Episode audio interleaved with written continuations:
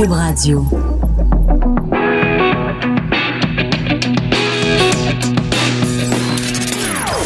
Des opinions bien à elle. Sophie Durocher. Son franc-parler ne laisse personne indifférent.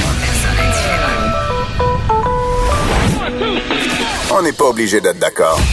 Bonjour tout le monde, c'est Sophie Durocher en ce splendide lundi 11 mars 2019.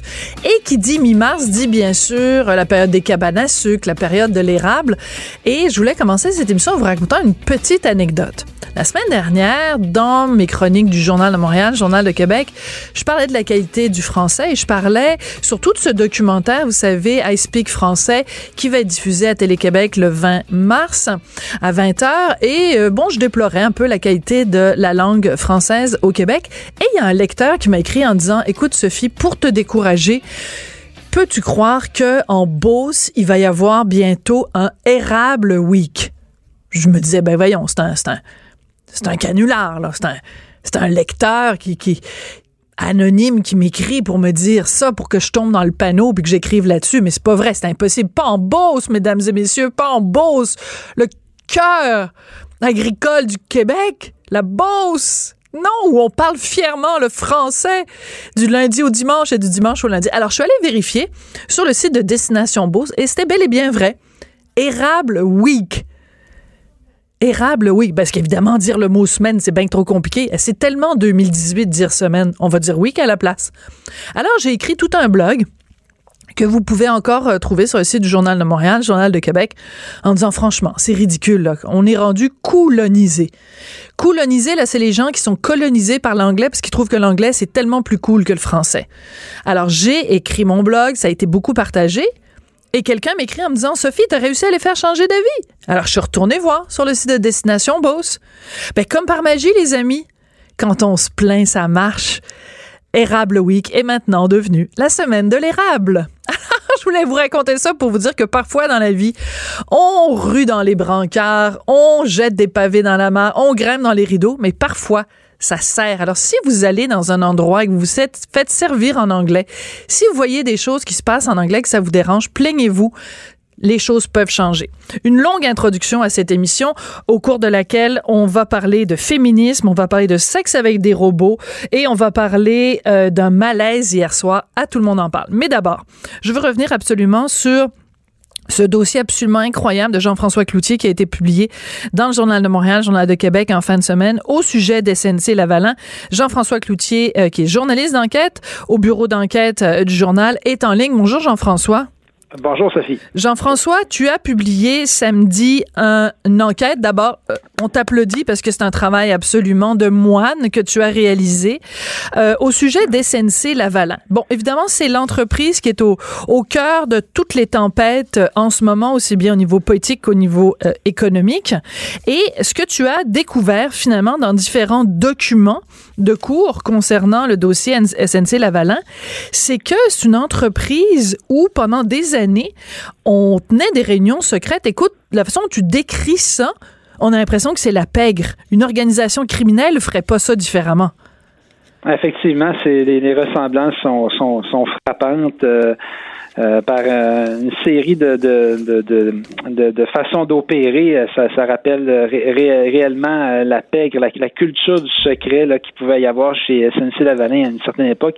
Dans le fond, ce qu'on est allé chercher, c'est un peu la, la, couleur autour de, mm. de, de, certains faits qui étaient connus, qui étaient allégués. On savait qu'il y avait des pots de vin qui avaient été versés pour l'obtention du contrat, le, fameux contrat du méga hôpital, le, le, à Montréal, qui, qui, a été rapporté par SNC-Lavalin. Euh, mais là, ce qu'on a, c'est comment tout ça s'est décidé et on a vraiment des détails euh, très, très crus là, sur euh, comment ça se discutait à l'interne. Donc, c'était des réunions dans le bureau carrément, le bureau de, Pierre Duhem, le, patron de l'époque de SNC Lavalin. des réunions secrètes, en fait, là, qui avaient lieu souvent dans les heures, après les heures de travail. et c'est comme ça qu'on décidait de façon vraiment très, très claire, très marquée de verser euh, des pots de vin euh, pour obtenir des contrats. Alors, il faut rappeler que toute l'origine du gros dossier là, qui est peut-être en train d'ébranler, en tout cas les colonnes du temple à Ottawa, c'est à, cause de, de, cas de corruption de SNC Lavalin concernant la Libye. Donc, c'est pas de ce dossier-là dont on parle ici. C'est bel et bien celui, donc, euh, de, de, de, du CUSUM, comme tu disais. Et ce qui est drôlement intéressant, écoute, comme un film, la façon dont tu le racontes, Jean-François, j'adore ça. On a l'impression d'être dans Les Sopranos ou d'être dans, je sais pas moi, House of Cards. C'est absolument fascinant parce que ces gens-là euh, essayent de trouver toutes sortes de tours de passe-passe, comme par exemple, bon, c'est sûr qu'on va pas se lever un matin en disant on va faire un chèque de 22 millions qu'on va envoyer à M. Porter puis M. Elbaz euh, pour euh, euh, s'assurer qu'on ait le contrat du CUSUM. Alors, ils essayent de faire passer ça comme un, un projet bidon en Algérie pour, en fait, pour, excuse-moi l'expression, Jean-François, mais pour nous fourrer, nous, le public. Oui, carrément, c'est vraiment pour brouiller les pistes, en fait. oui, c'est plus élégant. C'est plus élégant quand tu le dis comme ça, brouiller les pistes. oui, effectivement, c'est peut-être la façon polie de le dire, mais euh, donc c'est ça. On a des dirigeants de SNC qui se sont à un certain moment, un certain soir dans le bureau de Pierre Duhem, et là, euh, se disent OK, on a un pot de vin de 22,5 millions à verser. En tout cas, la plupart des gens dans, la salle savent que s'il y a question d'un pot de vin. Et là, on se rend compte que là, bon, si on met ce contrat-là, si on met ce paiement-là, on l'attribue vraiment au projet du CUSUM, euh, il y a probablement des gens qui vont commencer à ben, poser des questions. Ben, Et là, l'idée qu'on a eue, euh, que des gens euh, de, de, SNC ont eu, que certains hauts dirigeants, notamment, ben, en tout cas, ce qui est allégué dans les documents, Riyad Ben Aïssa, notamment, a eu comme idée, c'est d'attribuer ce paiement-là, non pas au projet du CUSUM, mais bien à un projet en Algérie, donc très, très loin de Montréal, un projet sur lequel les gens ne savent pas grand-chose, un gros projet quand même, qui est un projet, de, si mon souvenir est bon, de plus d'un million de dollars. Donc, mhm. un projet là, où un paiement de 22,5 millions euh, pourrait sembler normal. Donc, on, décide de l'attribuer à ce projet-là, mais de façon carrément euh, carrément frauduleuse parce ben que c'est vraiment un projet, c'est vraiment un paiement qui est en lien avec euh, avec le, le, le, CUSUM. Là. Oui, mais ce qui est intéressant, Jean-François, c'est que euh, beaucoup de gens, c'est pour ça que c'est intéressant et important que ton texte soit paru samedi dernier dans le journal, c'est qu'en ce moment, euh, les, les, les chroniqueurs, les analystes, aussi bien au Canada français qu'au Canada anglais, ont des visions complètement différentes. Il y en a qui disent, ben il faut à tout prix défendre SNC Lavalin, puis il y en a qui disent, ben SNC Lavalin, c'est une, une compagnie où la culture d'entreprise relevait d'une certaine forme de corruption. Et ce qu'on comprend en lisant ton texte, Jean-François, c'est qu'il y a beaucoup, beaucoup de gens qui, même s'ils n'étaient pas, impliqués directement, donc, je, ne les traite pas, traite pas ces gens-là de personnes corrompues, mais il y a beaucoup de gens qui étaient soit des complices, soit qui ont fermé les yeux, fermé les oreilles, fermé la bouche, ils ont fait comme les trois singes. Donc, tout le monde, en fait, trempait un tout petit peu là-dedans d'une façon ou d'une autre. C'est ça qui ressort de ton texte. Oui, oui, oui, c'est vraiment ça, et c'est ça ce qu'on ce qu'on ce qu'on dévoilait le samedi dans le journal, c'est qu'effectivement il y a des gens, des cadres qui n'ont pas grand chose à se reprocher eux-mêmes, mais qui euh, ont décidé quand même à un certain moment de fermer les yeux ou de pas faire grand chose parce que euh, comme le message venait vraiment de la très très haute direction, que c'était correct de faire ça et qu'il fallait pas poser de questions, ben évidemment, les, tous les vice-présidents euh, ne, posaient pas trop de questions et, euh, tu as raison de le, soulever, Sophie. C'est vraiment dans le cas d'SNC, moi je pense en tout cas une question de culture d'entreprise parce que euh, on a le projet en Libye, le fameux contrat en Libye, les pots de vin en Libye qui sont, qui sont des pots, de vin énormes qui ont été versés en Libye. Mm-hmm. Mais il n'y a pas seulement la Libye dans le cas d'SNC, il y a également le CUSUM et il y a d'autres endroits dans le monde où il y a eu aussi beaucoup d'allégations, notamment au Bangladesh. La Banque mondiale à un certain moment ne voulait même plus que SNC-Lavalin euh, soumissionne sur, ces contrats. Donc, on est vraiment en présence là d'une organisation qui semble avoir eu, euh, en, tout cas pendant un certain temps, une culture euh, où il était question de verser des pots de vin pour euh, obtenir euh, des contrats et euh, pour avoir un peu étudié les organisations quand c'est dans une culture d'entreprise, quand il s'agit de changer une culture d'entreprise, c'est extrêmement difficile, c'est extrêmement compliqué. C'est une des choses les plus difficiles à faire en management. Absolument. Ça fait partie de leur modus operandi. Et si je peux rajouter également à ton dossier, il n'y a pas une histoire également de corruption pour des rénovations au pont Jacques-Cartier ou quelque chose comme ça, un dossier à Montréal effectivement, il y a, ce, ce fameux dossier du pont Jacques-Cartier euh, où il y a d'ailleurs un des euh, une des personnes qui avait euh, attribué le contrat qui est allé en prison, qui a fait de la prison. Ah oui, c'est ça. Monsieur Fournier, Michel Fournier, qui était à la Société des, des ponts. et donc, dans ce dossier-là, on, on a, de ce qu'on entend, c'est qu'il y a des accusations qui pourraient être portées par le DPCP euh, prochainement. La justice est toujours en train d'enquêter là-dessus. Mm. Euh, donc, SNC Lavalin n'est vraiment pas euh, n'est vraiment pas au bout de ses peines. Et ce qui est ce qui est préoccupant, d'autant plus dans le cas de SNC, c'est que bon, on peut comprendre peut-être d'une certaine façon pour excuser un peu avec la Libye, certains pays où c'est à peu près impossible d'opérer sans verser certains, certaines commissions.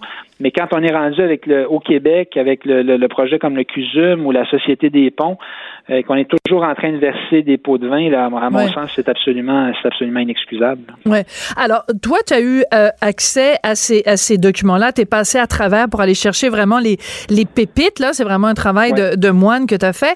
En même temps, ce sont des allégations. C'est-à-dire que c'est des témoignages. Des gens disent, bon, ben, moi, j'étais dans le bureau avec Pierre Duhem au moment où il y a tel, tel, tel, c'est passé telle chose, telle chose, telle chose. Sauf que comme il n'y a pas eu de procès dans le cadre de, de, de Pierre Duhem, ces affirmations-là ou ces allégations, on peut pas les tester en cours. Donc, il n'y a pas de contre-interrogatoire, il n'y a pas de preuves, de contre-preuves et tout ça. Mais quand même, quand on lit ça, euh, c'est un petit peu, euh, ça chicote un peu parce que Pierre Duhem s'en tire à très bon compte. Euh, tu sais, assigné à résidence avec une belle grosse maison d'un million de dollars. Puis là, on regarde ça, puis on se dit, ben là, il y a des gens qui disent que tout le monde se rendait dans son bureau, puis que là, il insistait beaucoup sur la confidentialité. Hein, c'était bien important la confidentialité. Mais si ça s'avérait vrai, toutes ces affirmations-là, M. Duhem s'en tire à très bon compte. Là.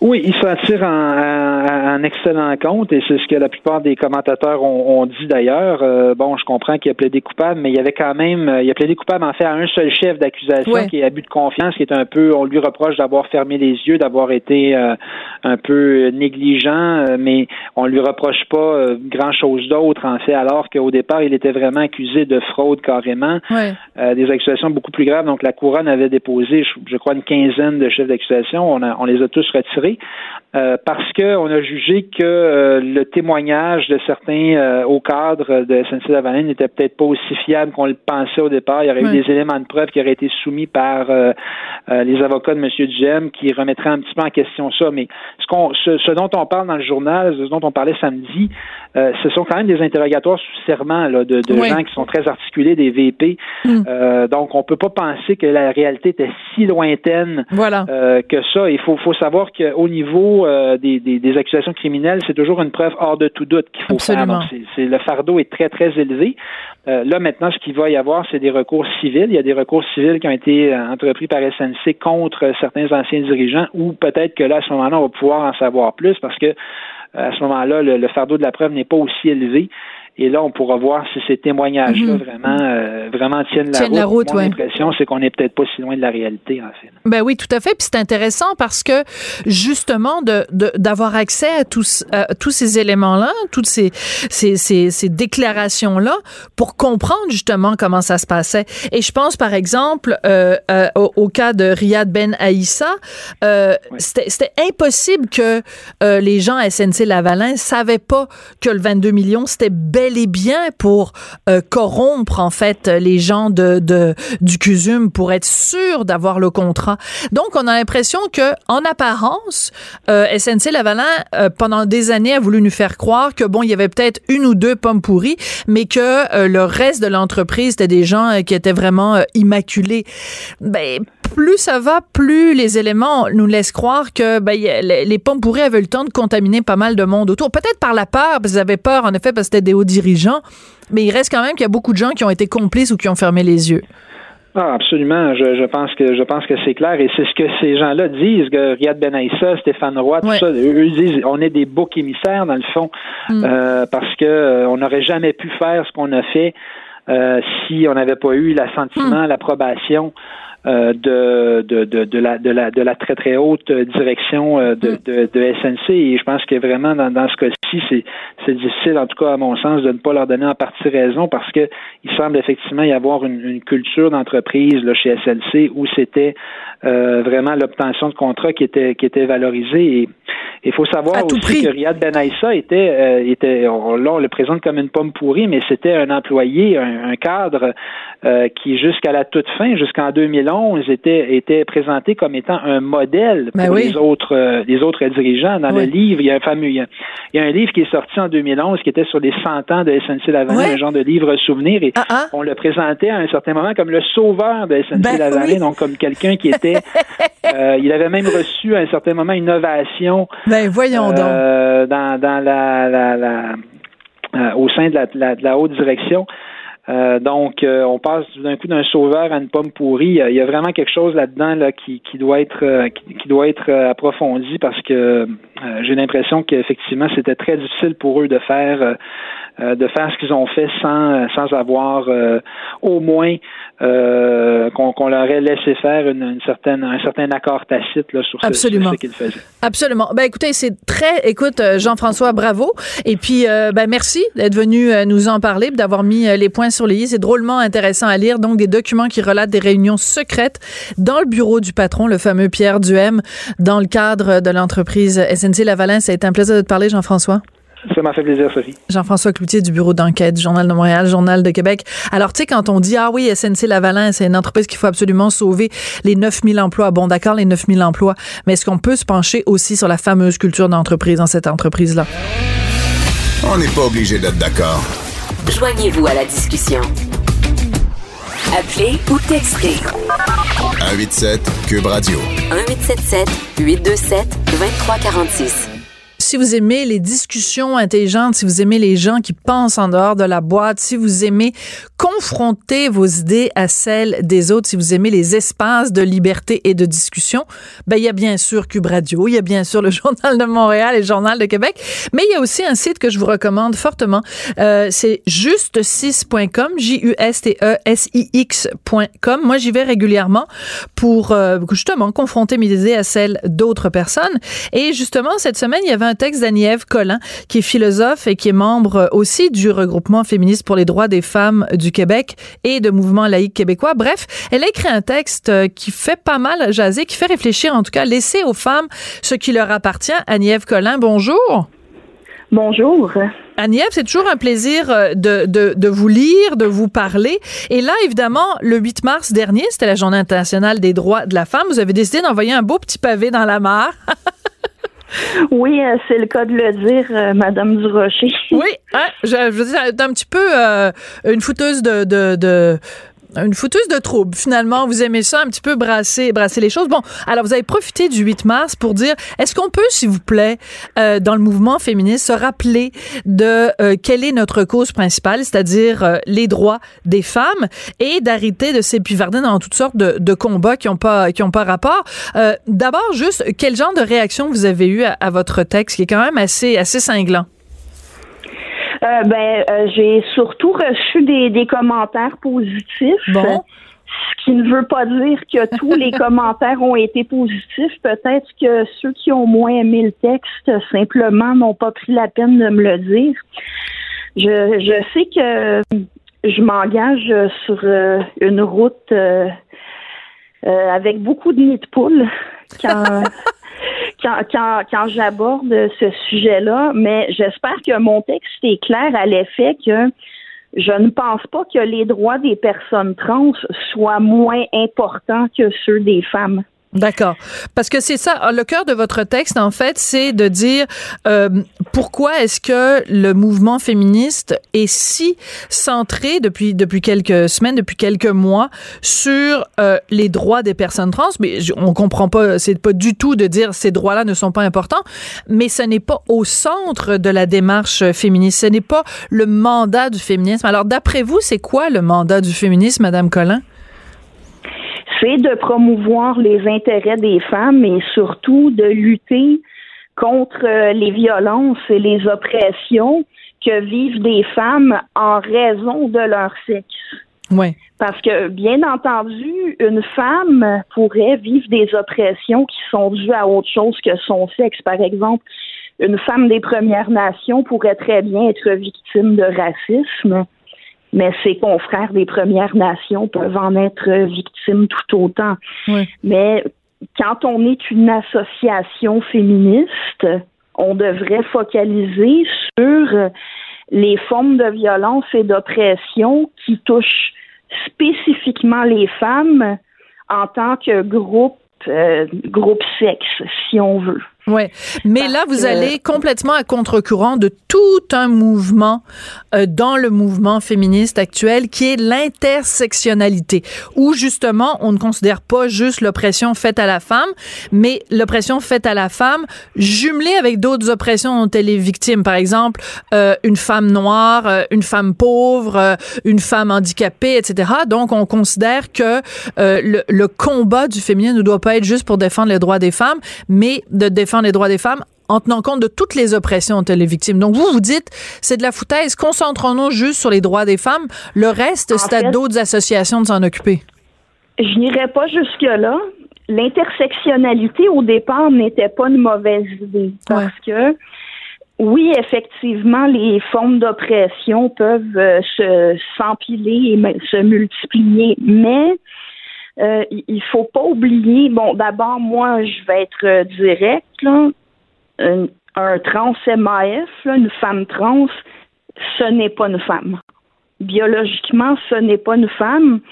Et euh, beaucoup des types d'oppression que vivent les femmes en tant que sexe sont vraiment directement liés à leur sexe. Par exemple, l'exploitation des mères porteuses, Ouais. c'est vraiment une exploitation de la femme en tant que femelle de l'espèce humaine qui Ouais. peut euh, Mais- concevoir un enfant. Oui. Alors donc vous le fait que euh, à la tête de la Fédération des femmes du Québec, ce soit un homme devenu femme, donc un- un- une femme trans, ça vous rentre pas dans la tête vous? Euh, effectivement, je considère que c'est inapproprié, mais de toute façon, moi, j'ai jamais fait partie de la Fédération des femmes du Québec et je m'en dissociais bien avant que Gabrielle Bouchard euh, soit à sa tête. D'ailleurs, vous savez probablement que pour les droits des femmes du Québec a été fondé Absolument. par des femmes qui ne se reconnaissaient plus dans la FSQ. Ouais, mais il reste que, euh, les propos que vous tenez, euh, Agnès Collin, quand vous dites euh, une femme transgenre, ça n'est pas une femme. euh, vous allez avoir le lobby trans euh, à vos trousses et euh, vous allez plus loin en je suis plus. habituée. Oui, non, mais je le sais, c'est pour ça que habituée à ça. c'est pour ça que j'y vais. Euh, vous dites, par exemple, il y a beaucoup de gens qui utilisent le mot cisgenre. Donc, pour ceux qui l'entendent pour la première fois ou qui se rappellent pas la définition, cisgenre, c'est comme ça que dans la communauté transgenre, on appelle les gens qui ne sont pas transgenres. Jusque-là, moi, j'ai pas de souci.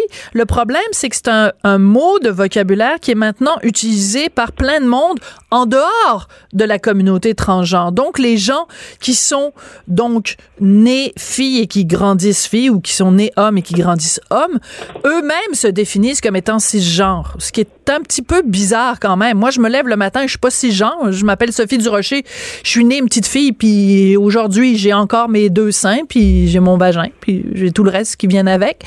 Mais euh, pourquoi nous, on devrait se définir comme étant cisgenre? Donc, on doit se définir, nous, par rapport aux gens qui sont transgenres. C'est un peu bizarre quand même. Euh, oui, euh, et en fait, on voudrait occulter, hein, effacer la norme. Et là, je parle même pas de normes morales. Il y a des normes statistiques. Alors, c'est, à mon sens, c'est normal d'utiliser un terme pour euh, pour pointer, pour euh, désigner plutôt une Oui. particularité. Mais la majorité n'a pas à se définir, comme vous dites vous-même, par rapport à, à ceux qui ont une particularité. Euh, on n'a pas de, de terme pour désigner les gens qui sont pas estropiés. Euh, oui, pour on est. désigner les gens qui ne Oui. sont pas diabétiques. Ben, il y en Ben, a. Il y en a. Il y en Il y a. en a, mais Oui, il y en a un terme, ne c'est c'est euh, des des hum, attendez parce que on- quand on parle de discrimination envers les personnes handicapées, on parle de capacitisme et je pense qu'ils ont en effet créé un néologisme pour décrire les gens qui ne sont pas handicapés. C'est je pense que Ah, c'est un mot dit, autour du mot aussi- capacité. Alors vous et moi, si on n'est pas handicapé, C'est aussi un néologisme. oui. mais c'est pas ce n'est pas d'usage commun. Mais ce que je reproche surtout au terme cisgenre, on me fait souvent la, la remarque que ben c'est comme de dire que comme les hétérosexuels sont la majorité, ah, il n'y a pas d'hétérosexuels, il y a des homosexuels et ceux qui ne le sont pas. C'est pas pareil parce que je reproche au terme cisgenre, en fait, de ne référer à rien. Qu'est-ce que vous voulez dire de référer à rien?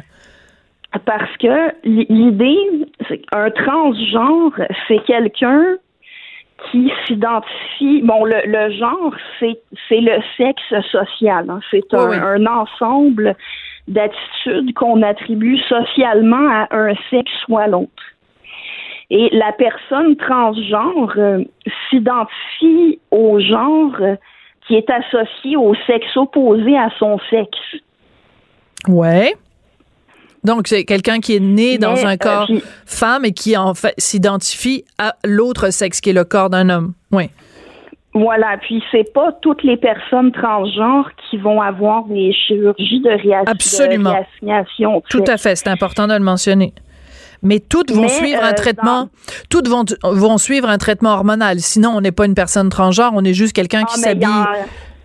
Il y, en a qui, qui suivent pas du tout le traitement hormonal.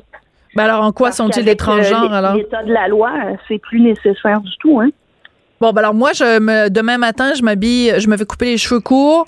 Je demande que tout le monde m'appelle Robert. Puis je porte, euh, ben là, je porte déjà beaucoup des pantalons. Mais mettons, aujourd'hui, je serais allée euh, à Cube Radio avec un pantalon, puis euh, je sais pas moi, un, un t-shirt du Canadien. Puis je demande à tout le monde ici de m'appeler Robert. Puis donc, je, je suis une personne transgenre certains militants euh, répondraient que oui. Pas, pas tous, hein. Puis de toute façon, c'est pas toutes les personnes trans euh, qui adhèrent au militantisme que, que moi je critique. Oui. Mais vraiment pas. Oui. Mais il y a, y a beaucoup de gens euh, qui euh, regardent aller le mouvement féministe maintenant et qui disent ben c'est c'est c'est problématique de s'associer à toute la mouvance transgenre parce qu'on en vient à oublier quelles sont les vraies causes des femmes. Euh, alors, rappelez-nous, vous, pour vous, parce que vous avez dit, bon, d'accord, de prendre la défense des femmes, mais par exemple, euh, dans, dans votre texte, vous parlez des mutations génitales, puis vous dites quelque chose que je trouve très drôle puis très logique. Si on est à ce point-là en train de se poser des questions sur l'identité de genre, puis que si le genre est vraiment si fluide que certaines ou certains semblent le dire, ben, ça veut dire qu'à ce moment-là, on faudrait vérifier l'identité de la petite fille avant de lui enlever euh, son, euh, son clitoris avec une lame de rasoir. Je pense que ben, en fait, c'est un exemple flagrant pour montrer que les femmes et les fillettes sont victimes de violences en raison de leur sexe. Voilà. Mais pour aller au bout de mon idée, pourquoi euh, ce genre ne réfère à rien, c'est que la personne trans, quant à moi, ce qu'elle refuse, c'est son sexe. Parce que ne pas être conforme à son genre, ce n'est pas être trans. Et parmi les personnes non trans, c'est-à-dire qui assument leur sexe, le, la, conformité au genre est très variable. Hein. Il y a des ben femmes euh, qui tripent sur le hockey, qui tripent sur les voitures, euh, qui portent des capes d'acier, les cheveux courts, mais qui disent quand même oui, je suis une femme. Euh. Ben oui, tout à fait. Et puis il y, a autant de variétés. Puis il y a des gars et, dans plein de cultures aussi où les gars euh, assument totalement leur masculinité, mais les signes extérieurs ou les démonstrations sont totalement différentes d'un de, de, pays à l'autre. Agnève, ça a été absolument passionnant comme discussion. Merci beaucoup. Puis pour continuer cette réflexion, j'encourage les gens à aller sur le site juste 6.com et euh, à participer à la discussion et de lire votre texte donc qui s'intitule Laissez aux femmes ce qui leur appartient. Merci beaucoup Agnève puis à la prochaine chicane. Merci Madame Durocher. Merci. À la prochaine. Merci, au revoir. Sophie Durocher. On n'est pas obligé d'être d'accord. Bon, on parlait de genre qui est pas nécessairement la même chose que le sexe, mais là on va parler de sexe. Il y a un texte qui est paru dans le journal euh, samedi. Euh, le titre était assez accrocheur. Le sexe avec un robot est-il acceptable? Pourquoi on se posait cette question-là? C'est qu'il y avait un colloque qui avait lieu euh, samedi, un colloque sur la sexualité et les technologies, un colloque organisé par l'organisme Les Trois Sexes, un organisme que je connais pas du tout à Montréal, mais je trouvais que c'était drôlement intéressant. Ça soulève plein de questions. En effet, faire le sexe avec un robot, faire le sexe, faire l'amour avec un robot. et parce que mon fils, des fois, quand il était petit, il disait ça, faire le sexe. Bon, je trouvais ça drôle de dire ça comme ça. mais c'est intéressant, d'autant plus que les robots sexuels maintenant sont de plus en plus sophistiqués, de plus en plus ressemblants, de plus en plus évocateurs. Moi, des fois, je me dis, à un moment donné, il m'a perdu ma job, moi. Si, si le robot est capable de tout faire, je sers à quoi, moi? Hein, Sylvie Lavallée, qu'est-ce que t'en penses, sexologue et psychothérapeute? Est-ce qu'on va tout, est-ce qu'on va toutes perdre notre, notre rôle dans la vie de nos, euh, des hommes qu'on aime? S'il y a des robots qui sont capables de tout faire puis qui en plus lavent la vaisselle? Non, non, je fais des blagues. ah, mais écoute, euh, je pense qu'on est loin de perdre notre place parce que avant qu'un robot distingue l'ironie du sarcasme, ah, bonne chance. C'est vrai, c'est euh, vrai. Moi, je pense que la, la chaleur humaine, l'imprévisibilité dans les relations humaines, c'est une immense richesse qu'on a dans le lien à l'autre. Mais euh, la notion de la technologie, moi, ça fait à peu près trois ans que j'entends un peu plus parler des robots qui arrivent, euh, de ces poupées gonflables qui ont vraiment plus l'air de ça, mais qui ont vraiment l'air d'un peu plus d'une personne. Euh, moi, j'ai l'impression que ça peut créer de l'enfermement. Ah, on est dans une société où on, on s'isole, bien sûr, on s'autosuffit, on se sert de la technologie pour euh, des, dans des applications de rencontres qui nous géolocalisent des gens qui peuvent nous plaire à portée de main, sans jeu de mots, mais en tout cas à portée de soi. euh, et dans le confort de notre foyer, on, on, on, sort plus, on s'expose plus. Euh, les gens dans une file d'attente, des gens au resto qui sont seuls et ont toujours le Tout visage sur leur téléphone. Alors, ben là maintenant, euh, euh, pour je, je m'adressais aux hommes en général, ok, parce que je pense qu'il existe une poupée masculine pour la, clientèle des femmes, mais c'est pas plus les hommes là, c'est sur le marché, la clientèle visée, c'est les hommes. Euh, je m'adresse aux hommes qui en ont un peu marre des relations de couple, qui n'ont peut-être pas été chanceux, euh, qui sont tannés de de faire des efforts qui ne rapportent plus rien. C'est un peu comme un placement qui est plus rentable du tout. Puis il y a des gens qui sont seuls, Sophie, et qui sont tellement devenus cyniques. Ouais. Euh, et c'est triste, là. C'est triste parce que, dans le fond, tu veux y croire encore, mais c'est plus fort que toi, que ta méfiance, puis toute ton ironie de ben, j'y crois plus. Je vais m'acheter un robot parce que le robot, elle a une switch off. Oui, mais écoute, je te dirais aussi quand même, Sylvie, que euh, la vie euh, au quotidien. Tu sais, ta femme, euh, une fois par mois, est en PMS. Euh, Tu sais, des, des, des fois, elle est de mauvaise humeur. Des fois, elle ci et ça. Je, je, me mets à la place, mettons, d'un gars là, qui, qui a des, plus de difficultés à vivre avec le quotidien, à vivre avec la routine et qui a quand même des besoins sexuels. Alors, est-ce que, justement, le, le, le, fait de recourir à des robots, euh, c'est pas une façon de... Écoute, moi, je préfère là, que de savoir que, mettons, mon voisin... Euh, qui est tout seul, je préfère qu'il ait accès à un robot sexuel plutôt que de pogner des filles dans la ruelle, plutôt que d'aller euh, peut-être euh, euh, attraper des, des, maladies, des ITS avec une travailleuse du sexe, plutôt que de s'en prendre à des enfants. Que sais-je? Je veux dire, c'est juste que à un moment donné, tu as des pulsions et si tu n'as pas le partenaire idéal avec qui exprimer ces pulsions dans la joie, le bonheur et l'harmonie, ben fais-le avec un robot. Qu'est-ce que ça m'enlève, moi? dans la vie? Rien? En fait, Sophie, tu as tout à fait raison parce que euh, il y a des gens qui sont pas chanceux. Il y, a des gens qui ont des pulsions et qui sont un peu tannés euh, d'être devant leur écran, ben, regarder euh, de la porno, puis ils ont envie d'une certaine idée de présence. Parce que le robot, il y a un anthropomorphisme là-dedans. Ça, c'est porter des, des, des, caractéristiques humaines à un objet ou un animal. Euh, non, ce robot-là, tu lui donnes un nom, ça donne une présence, puis il y a des l'intelligence artificielle maintenant, euh, ben oui. des yeux, t'entends battre son cœur, euh, t'aimes, t'aimes hein. parler d'hockey, on va te programmer un programme, puis on va te jaser hockey n'importe quand. Alors, je pense que c'est une meilleure aide à la masturbation que d'être seul puis te trouver pathétique parce que t'as pas. Là, c'est qu'on. Ce que je veux ajouter, c'est que on touche ici à la présence. Ouais la présence, avoir quelqu'un ou l'idée de quelqu'un. Ben, une présence. Est-ce qu'on peut être contre ça?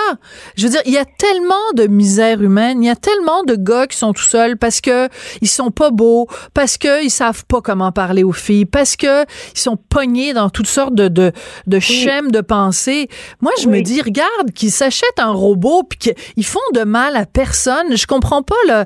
Je, je dis pas du tout que c'est ton cas, au contraire, mais il y a tellement de gens qui portent de, de, de, de jugement. Je veux dire, il y a il y a la question du consentement ne se pose pas avec le robot. Hein? Elle dit toujours oui. Le robot, c'est pas de oui, sans oui, c'est non. Là, c'est toujours oui Ah, avec le robot. Fait que moi, je, je le répète, j'aime mieux savoir que quelqu'un qui a de la difficulté à rentrer en relation avec quelqu'un au point de vue sexuel se défoule sur un robot plutôt que sur euh, une, une, une, une jeune euh, une jeune prostituée ou plutôt que sur sa voisine. Je- honnêtement, ça me rassure de savoir que ça existe. Il y a des gens qui sont pris avec leur colère et leur frustration, puis qui vont dire ben moi je fais du sport, je fais de la méditation, je vais avoir des soupers avec des amis, je prends des vacances plus souvent. Il faut qu'on trouve nos stratégies aussi d'apaisement. Alors il y a des Ouais. gens qui en ce moment ils sont dans un milieu de travail où il n'y a pas de possibilité de rencontre. Leur cercle d'amis, ben, ils sont tous en couple, puis personne ne peut leur apporter de, nouvelles, de, nouveaux candidats, de nouvelles candidatures. Ils n'ont pas envie de sortir. Moi, j'ai rien contre ça de façon des fois temporaire, Ouais. serait-ce que, ben, en ce moment, euh, c'est comme ça. Puis, éventuellement, je suis en train de reprendre confiance parce qu'il y a des gens qui ont un handicap, il y a des gens qui ont des troubles d'anxiété généralisée, il y a des gens qui sont inaptes à l'investissement amoureux. C'est pas tout le monde qui a les mêmes compétences et habiletés sociales et C'est ça? amoureuses. Ben oui, tout à Puis Il y a fait. des gens qui trébuchent dans la vie puis qui ont des bouts vraiment difficiles. Et moi, j'ai des gens qui sont seuls, puis ils, ils consomment des, des- bon ben, dans, dans l'industrie du sexe, euh, puis ils s'attachent aussi avec Ah ces oui. femmes-là, puis là, ça crée d'autres misères parce que ces femmes-là sont pas là pour développer un sentiment amoureux, mais eux ils sont tellement seuls que c'est sûr que moi, je comme dans mon métier, dans ma profession, je prêche pour le, le vrai rapport humain. Ben Là, bien sûr, dans un monde euh, idéal. ok? Ben oui, je suis d'accord. Mais je comprends qu'il y a des gens qui, euh, qui veulent décharger des pulsions. Je préfère ça au lieu des agressions. Oui. hein, c'est clair. Euh, mais le risque, c'est est-ce que je suis capable de relever ma tête, Mm. la sortir hors de l'eau puis rester alerte à ma société, Mm. ou si je décroche de la société et je reste tout seul sur mon île déserte, puis venez pas me chercher personne parce que je suis pas dans la misère, j'ai Mm. mon robot. Ouais. Oui, puis en plus, de charge et de piles et d'électricité. Oui, c'est ça. Non, c'est ça, c'est que ça contribue à un certain isolement, c'est bien certain. Euh, Oui. Et en plus, j'aimerais pas être la fille qui sort avec le gars après que le gars ait, mettons, pendant un an ou deux, euh, eu comme seul euh, compagnonnage un, un robot. Parce que là, tu sais, comment tu fais pour rentrer en, en communication sexuelle avec quelqu'un si il est habitué à avoir une réponse de bip, bip, bip, bip. Oui, je veux faire l'amour à toute heure du jour et de la nuit. Puis là, toi, tu dis, ben non, euh, je suis fatiguée, j'ai mal à la tête. tu te fais dire, Non, mais euh, Sophie, tu comprends? c'est- la même chose pour des, euh, des, des partenaires qui rencontrent quelqu'un qui a été seul longtemps puis qui Ouais. euh, il est habitué à, à- à se masturber devant de la pornographie. C'est sûr. Et c'est sûr que quand tu es seul, tu pas en train de développer tu, de- des, des aptitudes relationnelles, tu construis rien, tu rien. Il n'y a, y a rien qui te fait Mm. grandir dans Mm. ça. Moi, Ah, j'aime ça, j'aime ça quand tu dis ça. Il y a rien qui te fait grandir parce que il y a quelque chose de très mécanique dans le robot, mais tu sais, la sexualité, c'est tellement plus que ça. C'est pas juste euh, tirer un coup, là. euh, Ouais. Il y a un aspect relationnel, il y a un aspect affectif, il y a un aspect psychique aussi. Mm. C'est pas que mécanique. Euh, c'est plus euh, cet aspect-là qui, par contre, et là je vais t'étonner, Mhm. pourrait être, je le dis au conditionnel, une stratégie à une monogamie de faire entrer un robot pour un couple qui a envie d'explorer des expériences en trio Oh! avec quelqu'un d'anonyme qui est le robot. Elle c'est très drôle. toi, C'est Alors, pas la voisine d'en face, c'est pas ta sœur. Et c'est très Euh, drôle. sais pas, là. Eh, tu sais, t'as vu le film euh, Tripa 3 avec euh, Martin Matt et euh, Oui, la très jolie excellent. Et bon, en tout cas, elle, j'oublie son nom parce que je suis très mauvaise dans les noms de comédiennes. Mélissa Desormeaux-Poulain. Merci, Mélissa Desormeaux-Poulain. Et là, euh, ils veulent faire un trip à trois, d'où le titre euh, du film. Et euh, ben écoute, imagine s'il y avait eu un robot. Hey, écoute, on écrit-tu le scénario ensemble, toi puis moi? un couple, Minou et Pitou, décident, Minou et Pitou habitent à Brossard et décident de, de pimenter leur vie Oh. sexuelle en achetant un robot. Le problème, c'est que le premier soir où ils veulent l'utiliser, les piles sont à plat.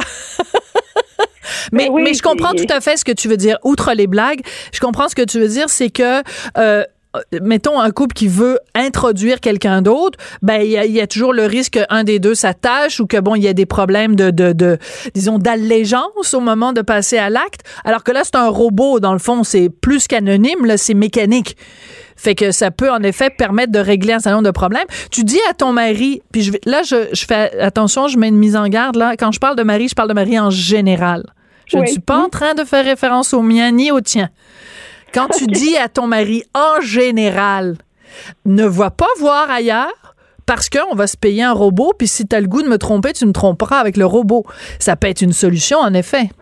Ben, c'est qu'il y a des couples qui s'amusent avec des jouets érotiques pour aller chercher d'autres types de stimulation et jouer point final. hein. Ouais. Ils ont envie d'explorer et c'est tout. Euh, je, me, je me pose la question. En fait, je brainstorm avec toi. Ouais.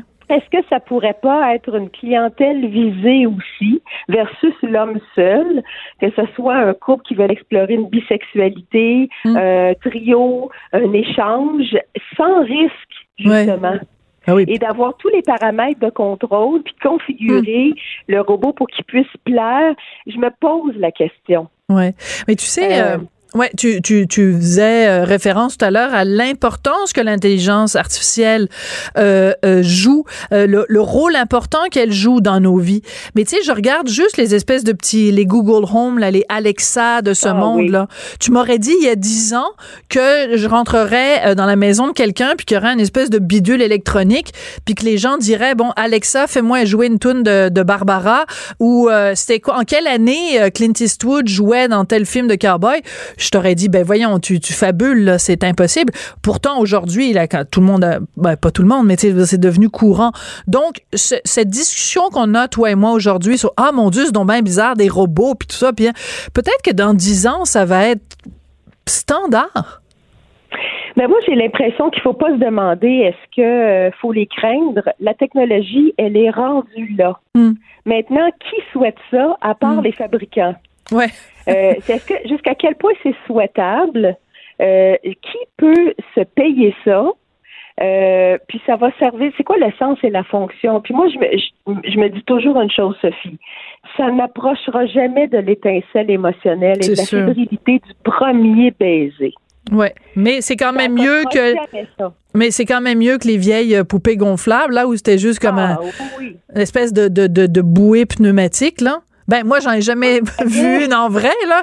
Mais je veux dire, c'était tout, c'était complètement ridicule, là. Puis en plus, il suffisait qu'il y ait un, un petit, un petit bout de, de ciseau quelque part, puis là, pouf, ta poupée disparaissait. Alors que là, avec le robot, c'est formidable, ça peut pas arriver. Euh, Il y a même une nouvelle notion, euh, Ah ouais? les robotiques. Les robotiques. Hein. Mais c'est Oui. excellent. Alors, euh, robotique, érotisme, j'ai l'impression qu'on risque d'en entendre parler un petit peu plus dans les euh, dans l'avenir. La technologie, bon, les euh, la réalité virtuelle pour traiter des phobies, des traumatismes, ouais. des troubles anxieux. Moi, j'en ai pas dans ma pratique encore. C'est pas apporter toutes les bourses. Euh, la technologie pour les applications de rencontres, euh, la- les réalités 3D Hmm. là, de, de pornographie et maintenant les robots. Je pense que la technologie, c'était le but du colloque. On est rendu là. On est rendu là. Est-ce qu'on peut, est-ce qu'on peut réfléchir là-dessus? Je, moi, je me, je mets une mise en garde au niveau de l'enfermement et la Bien parce que le sexe du Ben- futur, est-ce que ça va être rendu ça aussi? Ben, tu, restes chez encore. toi, tu restes chez toi avec ton robot, tu te fais livrer de la pizza, puis on te revoit, on te retrouve dans quatre ans, puis euh, Oui, puis c'est tu un- es capable de vivre tout seul. Ouais. C'est une application qui te livre ta, ta, ta pizza. Puis si tu veux parler à un psy, tu avais peur de perdre ton emploi, mais moi, c'est la même chose. Il y a des logiciels Ben oui. qui peuvent euh, d'écoute et de psy, mais ça, moi, je me dis, ça, ça, ça remplacera jamais la belle intuition. Non, puis ça ne Hein? remplacera jamais Sylvie Lavallée, car elle est irremplaçable. Sylvie Lavallée, qui est sexologue et psychothérapeute, toujours un plaisir de te parler. Merci beaucoup. On n'est pas obligé d'être d'accord. Pour nous rejoindre en studio, Studio à commercial cube.radio. Appelez ou textez 187 Cube Radio. 1877 827 2346. Avouez que c'est quand même ironique. Moi, j'ai un petit sourire en coin depuis le début de la journée. C'est quand même ironique. Hier soir, à Tout le monde en parle sur les ondes de Radio-Canada, Jean-François Lisée, ex-chef du PQ, dit qu'il a écrit un livre parce qu'il est fâché que les gens arrêtent pas de dire le PQ est mort, le PQ est moribond, le PQ est en voie d'être débranché, le PQ est sur le re- respirateur artificiel. C'est faux. Même pas 24 heures plus tard. Même pas 24 heures plus tard, le lendemain, la plus jeune députée du PQ, Catherine Fournier, démissionne en disant le PQ, c'est mort. Avouez quand même que c'est assez ironique. On va en parler avec Lise Ravary. Bonjour Lise. Hey, bonjour, salut. Quand même, c'est assez Ouais, drôle. quand là. même, hein, euh, que pour dire c'est mort, c'est rare que c'est les jeunes qui disent ça. Je Mais dire, oui. c'est, l'espoir, c'est le- la jeunesse, euh, l'avenir. Et puis, euh, bang, bang, bang, elle démissionne. Elle, elle expédie son ancien Oui. parti sur les arrière-arrière-bancs de l'Assemblée nationale parce qu'ils perdent leur statut de, de troisième opposition. deux- Ben, ça a pas l'air. Je je suis pas sûre, euh, Lise. Je, je suis désolée. J'ai l'impression que, en fait, quand ils ont fait l'entente avec les deux partis de deuxième opposition, parce qu'on s'entend que l'opposition officielle, c'est les libéraux. Quand ils ont fait l'entente avec les deux partis de deuxième opposition, soit Québec solidaire et le PQ, qui étaient tous les deux avec 10 euh, élus, euh, c'était spécifié dans la lettre d'entente que ce serait pour les quatre ans de mandat. Donc, même si le PQ tombe à avec Catherine, le départ de Catherine Fournier, ils devraient quand même garder normalement leur statut de deuxième opposition. Eh, chose certaine, de perdre une députée et de Ah, se retrouver terrible. avec un député de moins que Québec solidaire, disons que ça n'envoie pas le message que ça va bien au Parti québécois. Ça, je, si elle avait voulu ajouter un clou dans un hypothétique cercueil, euh, écoute, c'est un beau clou euh, plaqué or, là. En effet. Alors, écoute, euh, en fait, tout ça est, euh, je, je, je faisais ce lien-là parce que hier soir, Jean-François Lisée, donc, euh, qui a écrit son livre Qui veut la peau du Parti québécois, était à tout le monde en parle. Et écoute, à la fin de euh, de l'en- de l'entretien, dans lequel il disait oui, ok, j'assume une certaine part de responsabilité, sauf qu'il a jamais dit en, en quoi lui était responsable de la déconfiture du PQ. Toujours est-il qu'à la fin, Danny Turcotte, le fou du roi, remet toujours une carte aux invités. Dans ce cas-ci, voici ce qui s'est passé. Un extrait en Way Joanie. Ça, moi, j'ai pas écrit un livre, j'ai écrit une carte. Ouais. Je vais te la redonner. Je trouve ça un peu cheap. tu sais, franchement, là. Mais voulez-vous que je la lise? Non, je vais. Quelle chance vous avez, vous côtoyez quotidiennement la personne que vous aimez la- le plus au monde, c'est vrai. Je côtoie euh, ma blonde, Sylvie, qui est ici. Il la lit même pas. C'est quoi la Ben, tu sais, c'est toujours le même. je vais la lire avec c'est toujours la même ornière. Lisez, il est prétentieux, il s'aime, il se regarde dans le miroir. Tu sais, je veux dire. Je vais vous la lire, Est-ce moi. que tu trouves ça drôle? Oui. Tu trouves ça drôle? Vas-y. Non. Quelle chance vous avez? Vous côtoyez quotidiennement la personne que vous aimez le plus au monde, vous habitez son corps et comble du bonheur, son nom est Jean-François Lisée. Alors on entend, on entend Jean-François à la fin, donc euh, Jean-François Lisée qui dit euh, c'est vraiment pas drôle. Et donc bon là on a seulement l'audio évidemment, mais quand on le regardait à la télé là, c- il y avait comme, je pense, je me suis levée pour remonter le chauffage chez moi. C'est vraiment un froid glacial.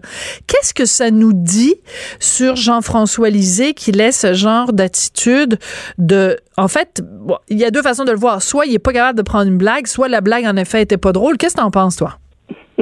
Je pense que c'est les deux. Moi, je la trouve pas particulièrement drôle.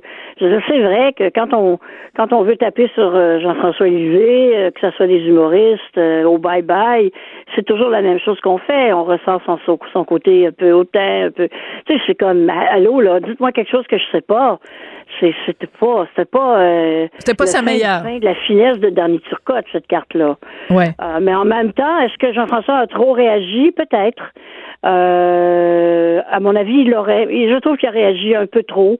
Euh, il aurait pu retourner ça contre Denis facilement. Dire, le, le malaise, à mon avis, n'était pas nécessaire. Ouais, mais il y, a, y, a quelque chose que je trouve très particulier. Puis pour moi, c'est le mystère lisé.